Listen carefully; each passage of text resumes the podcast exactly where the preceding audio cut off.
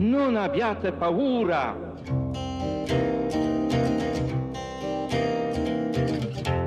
I have a dream that one day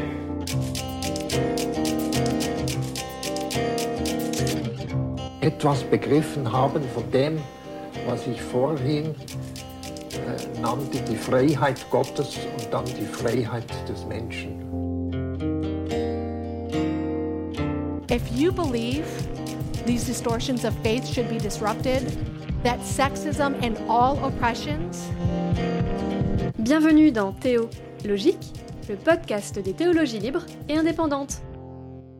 Dans cet épisode, accueillons la philosophe Noémie Issan Benchimol, doctorante en sciences religieuses à l'école pratique des hautes études. Sa recherche porte sur la philosophie du droit talmudique. Théo Logique, le podcast. Bonjour Noémie, euh, comment allez-vous? Eh ben, je vais bien, je vous remercie. Comme- euh, Quel temps il fait à Jérusalem? Et je rappelle, euh, enfin plutôt, j'annonce à nos auditeurs que notre enregistrement a lieu le 28 décembre 2021.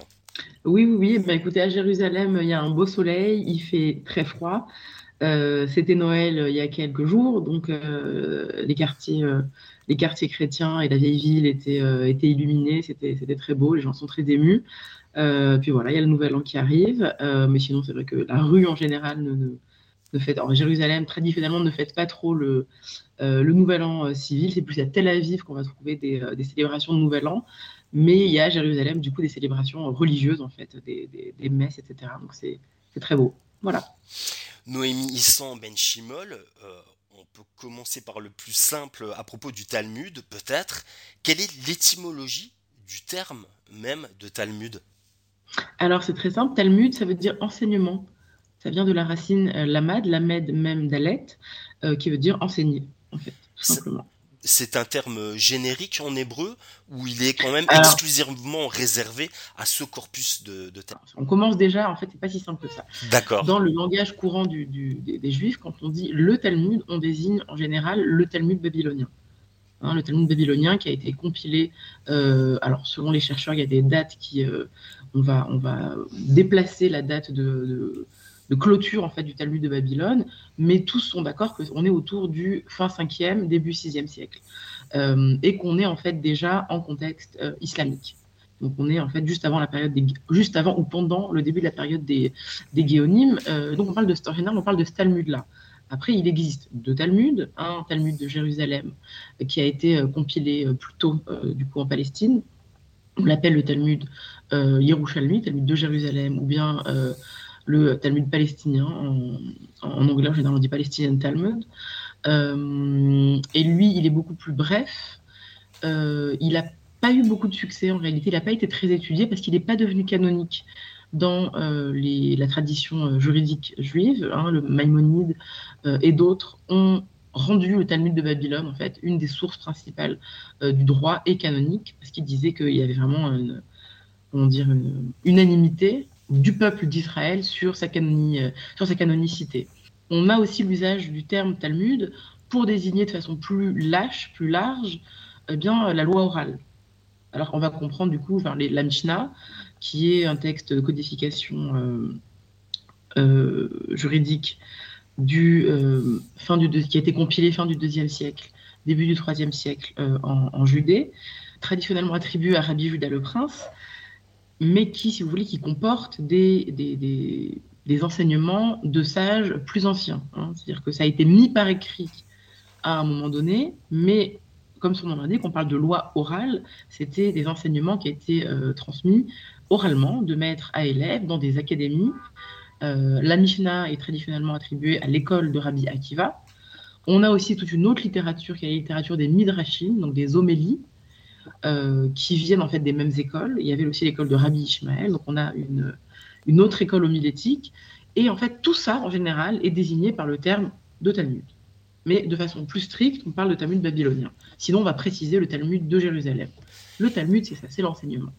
Quand on dit Talmud babylonien, Babylone, c'est un, terme symbolique pour l'Irak actuel. Ou c'est vraiment précis, c'est précis. Ah, c'est précis, oui. On, parle de Talmud babylonien parce que il a été, il est le fruit de l'enseignement des, des Amoraïm, des sages qu'on appelle les Amoraïm, donc des sages plus tardifs que les Tanaïm de l'époque de la Mishnah, euh, parce qu'il a c'est le produit de deux académies, une à Soura, l'autre à Pombedita. Il y avait vraiment des, académies talmudiques, euh, et voilà, c'est vraiment Babylone. Et puis avec, avec aussi du coup des influences des influences perses, des influences zoroastriennes. Il y a toute une recherche sur l'influence.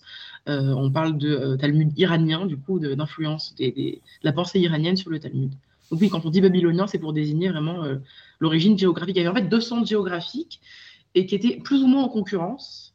Et finalement, en fait, le centre euh, exilique, le centre qui était en dehors de la terre d'Israël, a gagné. En ce sens que c'est vraiment son Talmud qui est devenu, euh, qui est devenu canonique. Et c'est pas un peu paradoxal, justement, que ça soit le foyer en exil, en, diaspora, qui l'emporte? Oui, si vous voulez faire c'est paradoxal, oui et non. C'est que si on regarde tous les, tous les textes canoniques du, euh, du, du, peuple juif, du judaïsme rabbinique notamment, euh, et bien à part la Mishnah, effectivement, qui est le produit euh, qui a été produit entre guillemets sur place, mais encore une fois en contexte pas d'indépendance politique, c'est-à-dire que géographiquement on est bien, on est bien sur la terre d'Israël, si vous voulez, sacrée, sur la terre sainte, mais c'était en contexte politique, on, est, on était une province de l'Empire romain et ensuite intégrée à l'Empire romain à cette époque. Donc est-ce qu'on est déjà, est-ce qu'on peut pas parler déjà d'exil quand on est euh, sur place géographiquement, mais euh, sous domination étrangère?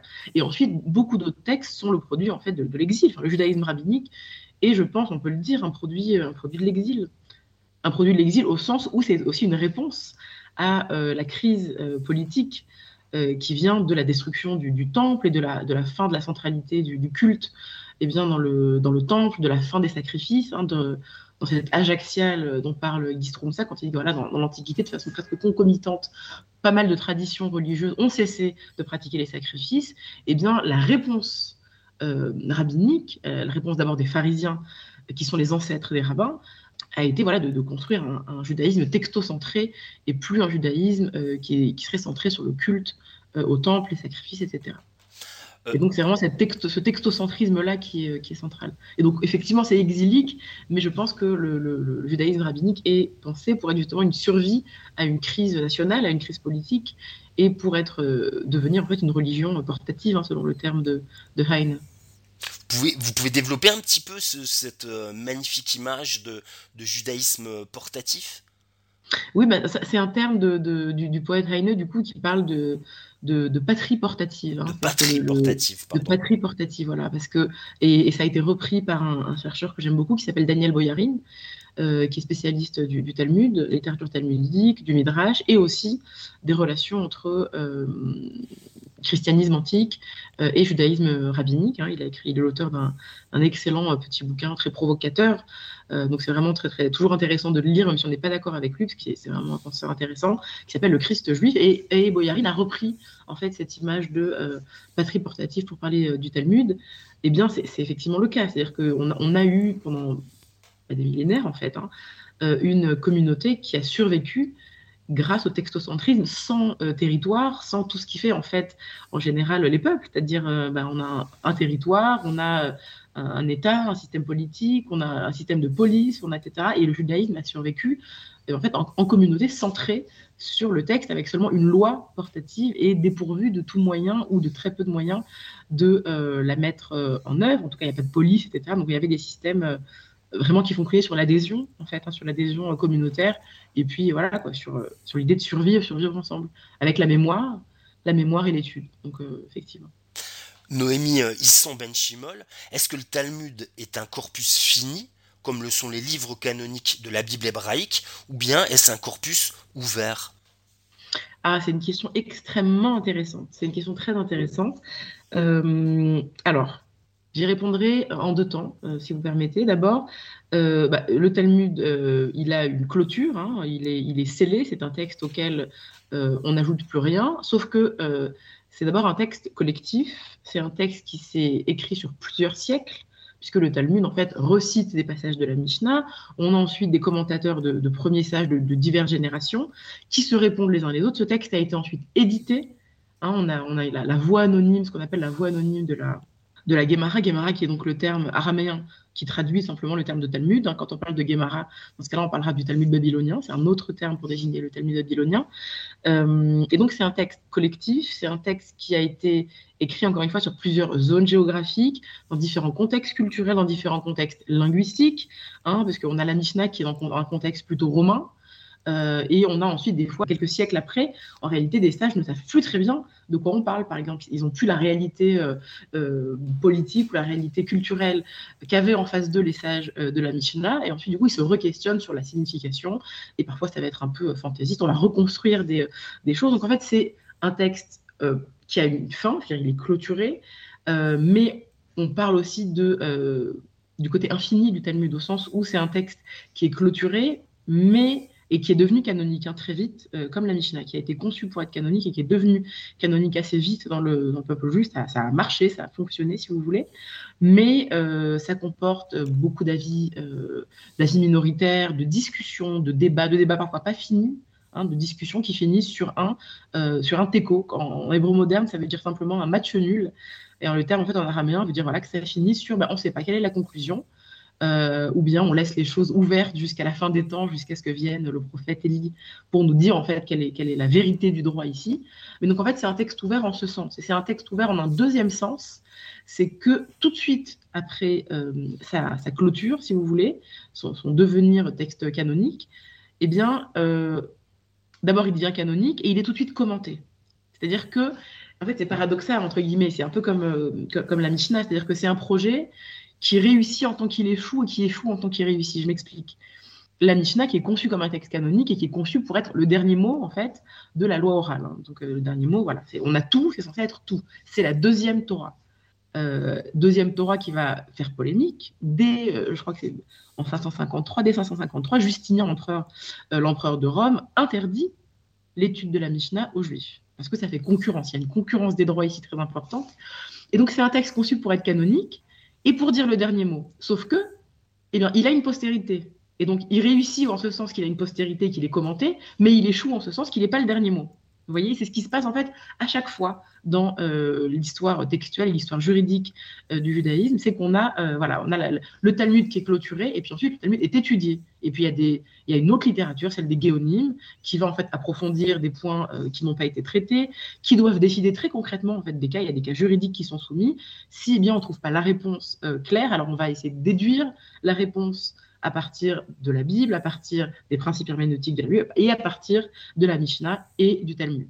Et donc, en fait, se, compose comme ça une, bibliothèque, en fait, euh, de, sources du droit euh, qui continue de, susciter, en fait, des euh, différentes littératures, une littérature de, bah, que ce soit de commentaires théoriques, une littérature de, de responsa, c'est-à-dire de réponses juridiques à des cas concrets qui sont posés à des autorités, de codification, euh, on pense au grand code de Maïmonide euh, au Moyen Âge, le Mishneh Torah, qui en fait reprend le, qui refait le même geste, le même geste que la Mishnah, c'est-à-dire le Mishneh Torah, c'est la deuxième Torah qui va continuer de susciter, ça suscite encore aujourd'hui, il y a toute une littérature, la littérature rabbinique en ce sens n'est pas close.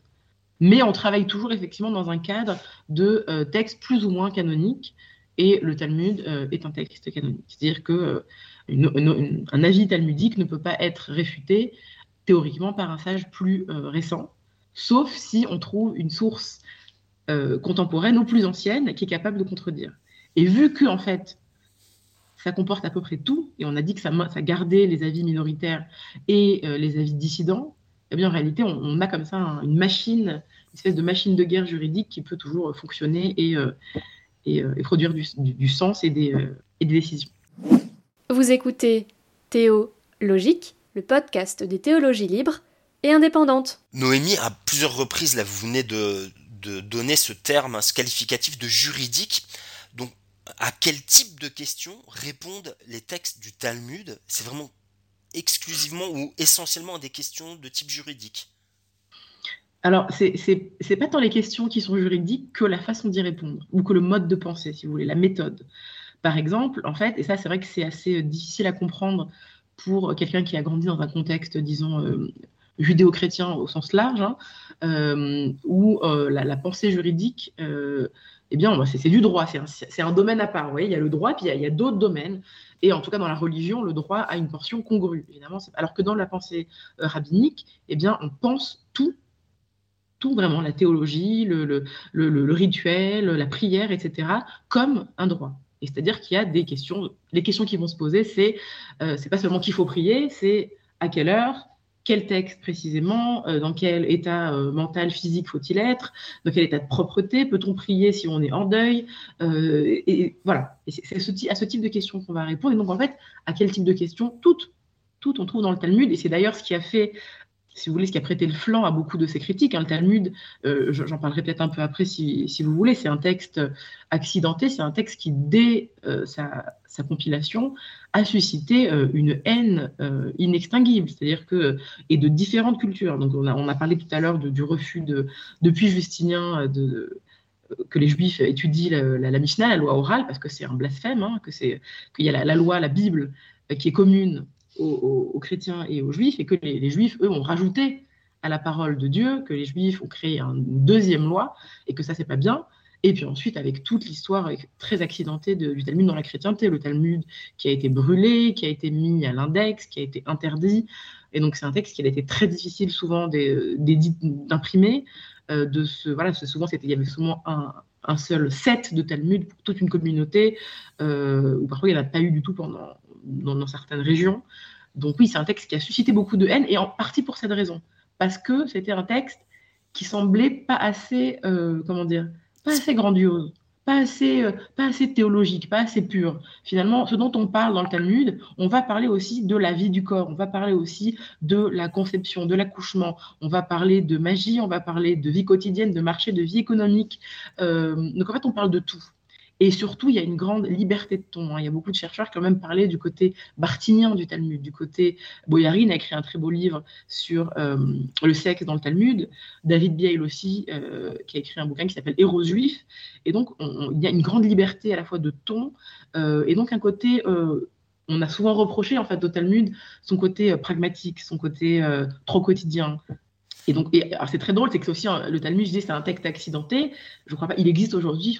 Je ne crois pas qu'il y a une théorie du complot euh, qui ait du succès qui n'utilise pas euh, des fausses citations du Talmud ou bien des vraies citations tronquées sorties de leur contexte. C'est un texte qui fascine, qui fascine, encore une fois, par son côté presque monstrueux, c'est le côté immense, le côté discussion, le côté pas lisible, hein, pas lisible pour qui n'a pas les, euh, clés d'interprétation ou de compréhension, de savoir mais qu'est-ce qui se passe là hein, Il a dit, l'autre il a dit, euh, comment on passe de l'un à l'autre. Des fois on saute du coq à l'âne, il y a des clés de lecture.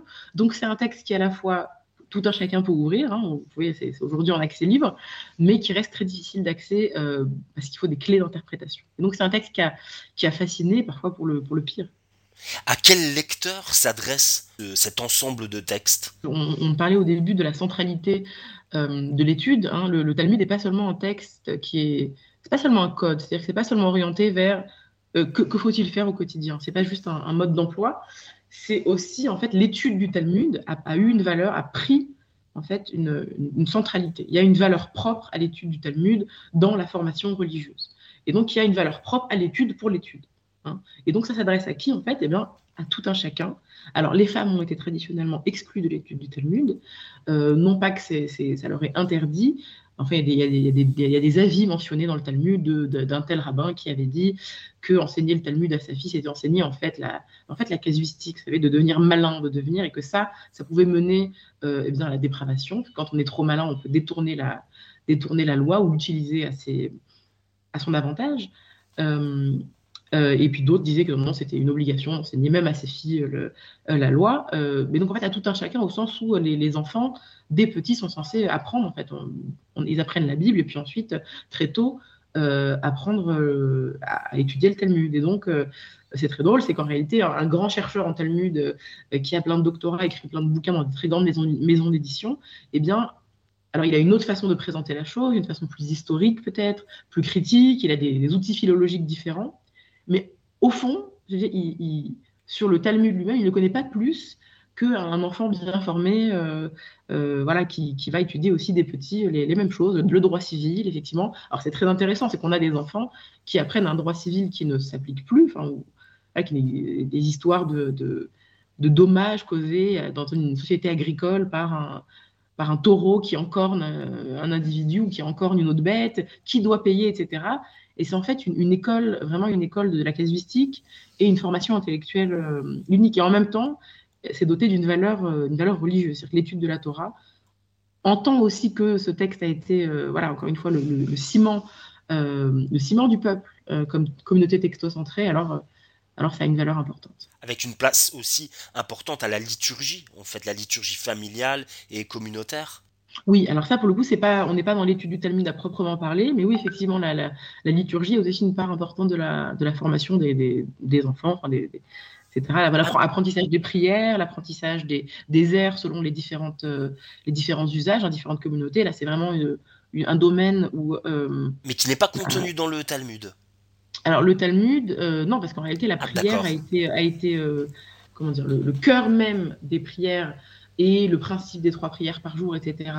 Euh, date de, cette, cette, époque, hein, sont codifiés, sont pensés, mais c'est vraiment la prière, c'est un des domaines où il y a une grande part de liberté. Il y a beaucoup de, de donc de poèmes liturgiques qui ont été adjoints, donc des poèmes du Moyen Âge, et ça change selon les communautés. On n'a pas exactement les mêmes Noémie Isson Ben Shimol, quels sont les liens entre le Talmud et la Bible?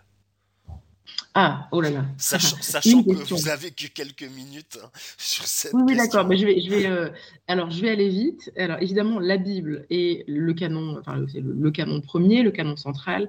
C'est la parole de Dieu. C'est vraiment l'alliance, hein, l'alliance entre, euh, entre Dieu et le peuple juif.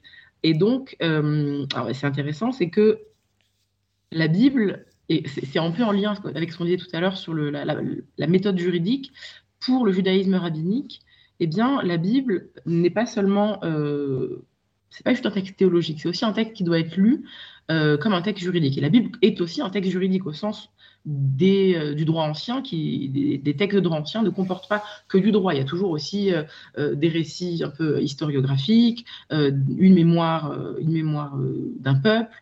Et voilà, il y, a, il y a beaucoup de choses. Mais c'est aussi du droit. Alors le rapport entre le Talmud et la Bible, eh bien, c'est que la Bible est une source, et la source principale, si vous voulez, du droit.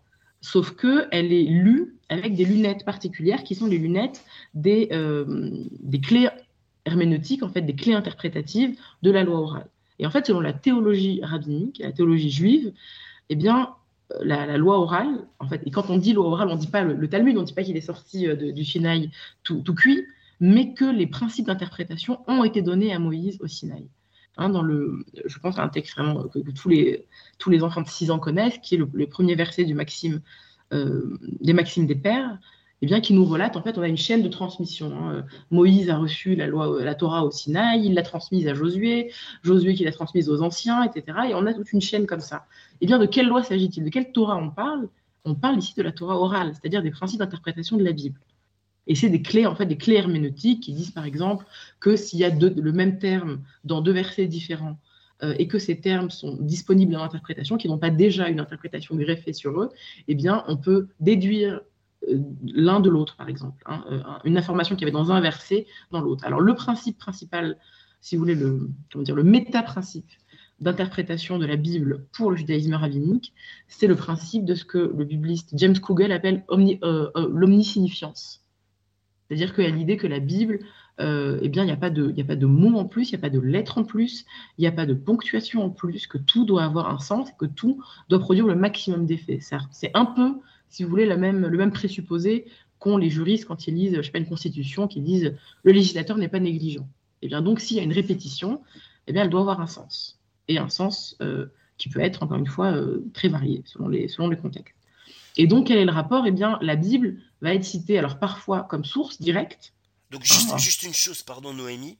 Ce qui mhm. veut dire que euh, chaque, euh, donc chaque lettre, chaque signe de ponctuation, euh, s'il y en a, doit avoir un sens précis, même si ce sens, finalement, ultime, échappe à la collectivité qui, qui cherche à le découvrir. Oui, oui, alors en fait, c'est très intéressant, ça aussi, la question du degré de résolution. Euh, avec laquelle on interprète la Bible a, été l'objet de discussions entre différentes écoles. J'ai parlé tout à l'heure de l'école de Rabbi Akiva, qui a été celle qui a produit la, Mishnah, eh bien, il y avait une école concurrente et qui était l'école de Rabbi Ishmael. Alors sur cette question-là de comment interpréter la Bible, il y a une divergence entre les deux. Rabbi Ishmael dit, il y a un principe qu'on lui attribue qui est que le, le Dibera Torah Kilshon Bne Adam, c'est-à-dire que la loi a parlé le langage des hommes. Et donc, s'il y a une répétition parfois, euh, hein, des fois en hébreu biblique, il y a comme ça des formes de l'hébreu biblique où le verbe va être répété euh, euh, deux fois pour des, pour des questions d'emphase, pour des questions de, de, forme littéraire, eh bien, Rabbi Ishmael va dire oui, non, mais il n'y a, pas besoin de chercher une information supplémentaire qui serait cachée dans la répétition. C'est simplement que la loi euh, par le langage naturel, et comme tout langage naturel, il y a des répétitions, il y a parfois des, des choses qui sont superfétatoires, etc. Et Rabbi Akiva dit non, j'interprète moi tout, tout, même les et, c'est les mots qui n'ont pas de sens, des mots de liaison. Chaque mot de liaison, je l'interprète. Chaque, euh, voilà, chaque signe de ponctuation, je l'interprète. Euh, il y a aussi en hébreu biblique le fait que l'hébreu est, une, est un abjad, hein, c'est-à-dire que c'est une langue qui n'est pas ponctuée, c'est-à-dire qu'il y, y, a seulement les. Voilà. Et donc, la, ponctuation, en fait, l'établissement du texte, c'est déjà une interprétation. Et donc, si parfois on va avoir le même mot qui va être écrit en ktiv malé, ce qu'on appelle, c'est-à-dire en écriture complète, avec toutes ses lettres, ou bien s'il va être écrit, en ktiv raser, en, écriture où il manque quelques lettres et où le lecteur va compléter les lettres parce que c'est des voyelles. Eh bien, euh, Rabbi Akiva va dire ici, moi j'interprète. Selon qui est la lettre en plus ou, pas la lettre en plus, eh bien, ça vient nous enseigner quelque chose alors évidemment, c'est une école de la créativité aussi euh, herméneutique, euh, parce qu'il faut, voilà, il faut retrouver dans la loi, euh, dans, la, Torah, dans la Bible, eh bien, ce qu'on lui fait dire. Alors il y a aussi l'usage qui est l'usage de la asmarta, c'est-à-dire que les rabbins en fait vont faire des, ils ont conscience parfois de faire des nouveautés, ils ont conscience de faire des édits, de faire, il y a des nouvelles réalités, mais on va toujours chercher dans la Bible un appui scripturaire. Et euh, ça fait partie en fait du jeu, ça fait partie de la, du langage qui est le langage du Talmud.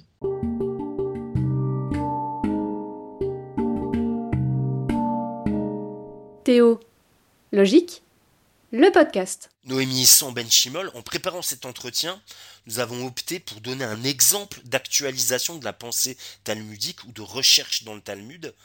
Euh, comment pouvez-vous convoquer la sagesse et la logique argumentative talmudique face au phénomène de la pandémie de Covid-19 que nous subissons et que nous combattons tous à travers le monde entier actuellement. Quelles leçons talmudiques pouvez-vous convoquer à propos de cette épreuve, euh, Noémie? Bah, c'est toujours un exercice un peu périlleux. Bien euh, sûr. Je, m'y prête avec, euh, avec, avec, joie et avec beaucoup de, de, précautions.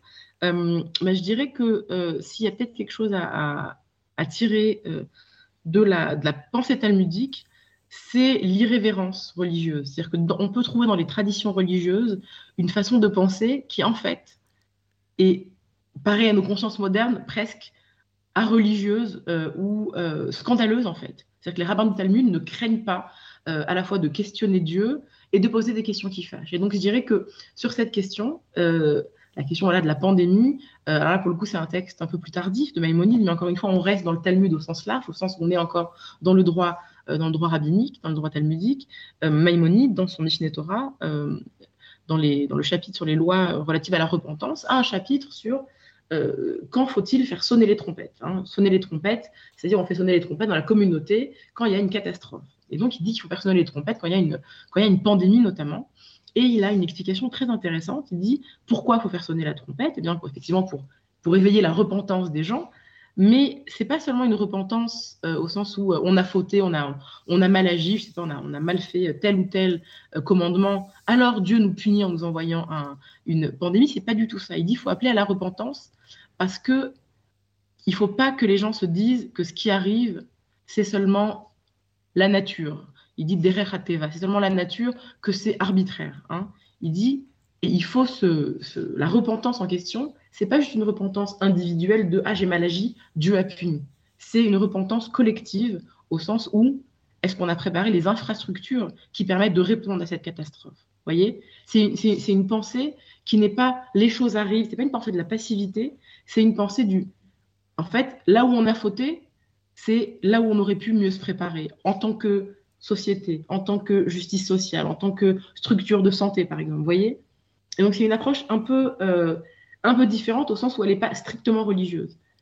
ou alors en, en, sens où elle donne une valeur religieuse eh bien, à l'action, à l'action politique, à la préparation, à la justice sociale. Et c'est ça, en fait. C'est ça, je pense, la leçon, euh, la leçon importante pour cette pandémie, c'est-à-dire de, de, ne pas la penser comme euh, ah bah ça, on peut rien y faire, ça vient de Dieu. Effectivement, on peut rien y faire, comme beaucoup de choses qui arrivent, hein, comme des catastrophes. Je ne sais pas s'il y a une catastrophe naturelle, eh bien, l'impact va changer selon le degré de préparation, selon si on a, je ne sais pas, construit des abris anti-tremblement de terre, selon si on a euh, un système de santé euh, suffisamment solide et suffisamment euh, juste et qui protège suffisamment les plus faibles pour faire face à ce genre de catastrophe. Et c'est à ce niveau-là qu'il faut agir. Et, et Maïmonide dit qu'effectivement, ne pas, ne pas faire repentance en ce sens-là, à ce moment-là, c'est être cruel. Et donc, c'est presque la cruauté ici serait presque du côté de la figure un peu, caricaturale de la personne religieuse qui dirait Ah bon, bah, c'est le bon Dieu, euh, on n'a qu'à accepter. Ça, c'est la cruauté.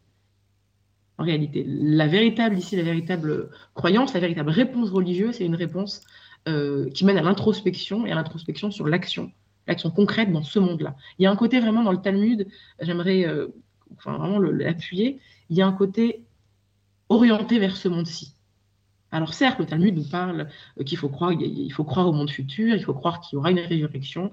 Ça a des, ça a des usages polémiques et ça a, une, ça a, une, importance en fait théologique. Il y a une dimension mais, eschatologique quand même aussi au Talmud. Mais, oui, mais, oui, mais encore une fois, elle est, elle est presque neutralisée, j'ai envie de dire. C'est-à-dire qu'elle est présente, mais on n'est pas du tout dans une littérature apocalyptique. Pas du tout. Dans une littérature vraiment les Anglais disent this worldly, c'est vraiment ce monde-ci. On est orienté vers ce monde-là, vers euh, le, le tikkun olam, vers la, réparation de ce monde-là, vers créer un système de droit qui soit un système juste, jusque dans ces petits détails. Et c'est aussi ce qui fait son côté très. Euh, on parle beaucoup de casuistique hein, quand on parle de, Talmud, le côté très. Euh, voilà, on va dans les petits détails, on va dans, mais c'est parce que c'est orienté vers ce monde-là. En fait, la halakha, le, voilà, le système de droit, c'est euh, et c'est aussi en même temps un cadre éthique, c'est-à-dire que euh, je sais plus, j'ai entendu cette histoire, j'ai plus le nom, mais un rabbin connu du XXe siècle, à qui on avait demandé, euh, mais si on te dit que demain le Messie vient, mais qu'on doit pour cela euh, sacrifier un être humain, il y en a un qui doit sacrifier, mais qu'à ce prix-là, le Messie viendra, que le monde sera rédimé, etc. Euh, et il, a, il, a, eu une réponse extraordinaire, toute simple, qui n'était pas une réponse morale. Il a dit oui, mais c'est interdit par la En fait, la, cette pensée juridique est aussi une protection contre les excès, euh, peut-être, euh, euh, d'une pensée trop messianisante, une pensée trop, eschatologique, qui fait, sortir de ce monde-là. En fait, la halakha, c'est vraiment la façon de, vivre dans ce monde, de le réparer, de le vivre de façon la plus juste possible, pour ensuite, voilà, effectivement, on n'est pas là pour simplement attendre la prévie il y a quelque chose à faire entre temps. J'ai parfois aussi lu le terme de sanctifier, de sanctifier le quotidien. Mais exactement. Pas... Oui, c'est un terme qu'on peut utiliser? Oui, exactement, exactement. Bah, c'est un peu le principe de tous les, de tous les rituels, hein, de tout, euh, de faire la prière, de, de bénir euh, avant de, de, bénir ce qu'on mange, euh, tout en fait, tout dans la vie du juif est, dire, est, encadré en fait par cette loi et par cette loi effectivement qui sanctifie qui, euh, voilà, qui, diffère le désir pour le cas de la bénédiction, qui rappelle l'origine de tout, qui, euh, voilà, qui mène à la, reconnaissance. Il faut se souvenir que, voilà, que tout vient de Dieu, que, euh, que les choses qu'on consomme ne, ne, viennent pas simplement de notre force. Donc, encore une fois, c'est un juste équilibre. C'est un juste équilibre, vraiment, il me semble, hein, entre, euh, entre l'action, la méditation, entre l'étude et la pratique. Et puis voilà, encore une fois, c'est quelque chose qui forme aussi bien, euh, bien le cerveau. Noémie, hein, pour terminer un petit peu sur votre parcours hein, biographique et intellectuel, mais euh, quels sont les aspects de la pensée talmudique qui vous enthousiasment le plus? J'ai envie de dire tout, mais en réalité, il y a, des, quand même des domaines qui sont extrêmement étranges à étudier, notamment, je sais pas, tous les traités sur les sacrifices, tous les traités sur les prélèvements obligatoires euh, dans des sociétés agricoles. En fait, effectivement, là, là c'est vraiment une école de l'étrangeté. C'est-à-dire qu'on étudie des choses qui ne sont plus appliquées, plus applicables, euh, mais qui ont une valeur en soi, à la fois de formation intellectuelle et de valeur, parce que c'est aussi une mémoire, c'est un souvenir de la période où il y avait un temple, et avec l'espoir, évidemment, que, euh, que ce service, un jour, euh, sera là sous une forme ou sous une autre. Euh, mais euh, qu'est-ce qui m'enthousiasme euh, parce que, en fait, ma question, elle est double. C'est qu'est-ce qui vous enthousiasme le plus? Et après, le symétrique, c'était aussi, mais qu'est-ce qui, qui résiste aussi, euh, qui vous résiste le plus dans ces textes Mais encore une fois, c'est une école de la modestie. C'est-à-dire que c'est une école de la modestie en ce sens que, par exemple, le Talmud ne s'étudie pas seul. Hein, le Talmud s'étudie avec ce qu'on appelle une chavruta, euh, qui veut dire en araméen avec un, ami, en fait, avec un compagnon d'études. Euh, c'est une école de la modestie parce que d'abord, on se confronte en fait à des textes qu'il faut d'abord vraiment mais dépouiller. Quoi. Il, faut, il faut les, lire, d'abord les lire, les traduire. C'est dans, dans, différentes langues. Ça va être en hébreu mishnik et puis ensuite en hébreu matiné d'araméen, d'un araméen différent selon qu'on parle du Talmud de Jérusalem ou euh, du Talmud babylonien. comprendre des termes, euh, ensuite comprendre de quoi ça parle, et puis refaire le chemin, le chemin intellectuel qui a mené aux conclusions. donc en fait, avant d'avoir sa propre voix dans le texte, ça c'est un peu frustrant, en fait, euh, c'est vrai que la modernité nous apprend beaucoup à, voilà, on est, on est seul face au texte, et puis... Euh, penser par soi-même. Voilà, exactement, penser par soi-même, ose penser, le ose penser du Kant de qu'est-ce que les Lumières, effectivement, c'est ça la modernité, c'est l'individualisme et la pensée rationnelle indépendante. Et Sans autorité. Voilà, c'est une école de la modestie au sens que c'est d'abord, on, pense, voilà, l'argument d'autorité, mais l'argument d'autorité parce qu'il est justifié. Et en fait, on refait le parcours intellectuel. Pourquoi ils ont pensé ça? Qu'est-ce qui a mené à cette conclusion? Et seulement ensuite, une fois qu'on a fait le parcours, qu'on a vu les différents avis, eh bien, on peut travailler le texte et débattre. C'est une école du débat. Hein. Quand on étudie le Talmud avec quelqu'un, si vous allez dans une yeshiva ou même, euh, je sais pas, des gens qui étudient euh, chez eux avec, une, avec un compagnon d'études, c'est tout sauf silencieux. Hein, les, trucs, les, papiers volent, les gens, les gens s'énervent, ça débat. Et en fait, c'est vraiment une école de la, discussion.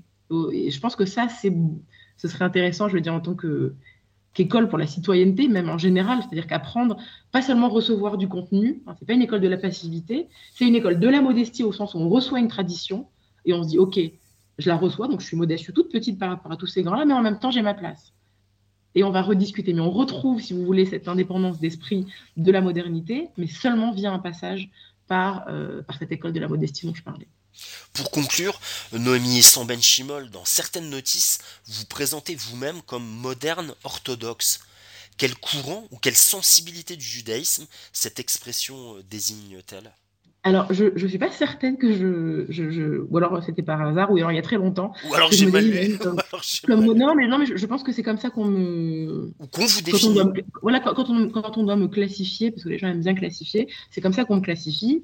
Euh, j'ai une petite euh, réticence avec le terme, parce que je trouve que quelqu'un qui se dit soi-même moderne, D'abord, il y a un côté extrêmement. Qui sont les autres si on est soi-même moderne? Alors, est-ce que c'est des archaïques? Est-ce que c'est des euh, passéistes? Est-ce que c'est. Oui, c'est toujours euh, pas sympathique et pas vraiment descriptif. Alors, la moderne orthodoxie, elle a une histoire. Hein, c'est un courant qui a une histoire. Il faut revenir un peu dans l'histoire de la réaction du judaïsme traditionnel à la modernité, hein, dont on parlait tout à l'heure, aux, Lumières. Eh bien, il y a eu la réponse, il y a eu les Lumières juives, la Haskalah, et la Haskalah euh, qui a provoqué une réponse juive. La réponse juive, ça a été d'un côté euh, un durcissement hein, euh, de, l'orthodoxie, en fait la création vraiment de l'orthodoxie en tant qu'orthodoxie, c'est-à-dire on ferme les frontières, on reste entre nous, on durcit les règles pour ne pas avoir d'influence extérieure et de l'influence de cette modernité-là qui corrompt les esprits, qui corrompt les jeunes. Et il y a eu une seconde réponse qui est ce qu'on appelle la réponse néo-orthodoxe, la néo-orthodoxie du rabbin Shimshon Raphaël Hirsch hein, en Allemagne, qui a été une réponse plus mesurée, qui a dit effectivement, il faut répondre aux défis de la modernité euh, en intégrant notamment l'étude scientifique des textes, par exemple, des textes traditionnels, en intégrant les méthodes et en proposant en fait une alternative. Donc, c'est pas une réaction par le retrait, c'est une réaction par l'intégration mesurée euh, à la modernité, tout en préservant vraiment euh, la tradition elle-même. Donc, en fait, c'est ça l'histoire. Alors, actuellement, il y a différents courants. la moderne orthodoxie existe beaucoup aux États-Unis, où en fait, c'est un courant majoritaire. En gros, euh, qui se caractérise par euh, l'étude de la Torah et l'étude des sciences en même temps. Euh, voilà, avoir, faire des études à la fois religieuses et à la fois profanes, être actif dans la société, être un citoyen. Mais après, voilà, il y, a aussi des débats. donc, c'est comme, sur, la place, sur la place des femmes, sur la place de l'étude des femmes, sur la question du divorce, sur la question de la conversion. Donc, c'est vraiment des discussions qui sont hot, hein, euh, ça, ça, crée des débats, il y a plein de, il y a plein de courants, etc.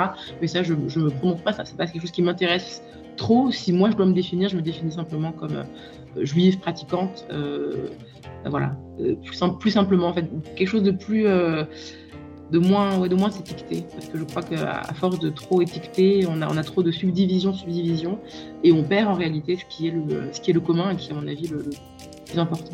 Merci beaucoup Noémie hein, pour cette euh, brève introduction. J'espère qu'on aura l'occasion de revenir avec vous euh, un jour prochain, beaucoup plus en détail euh, sur le Talmud.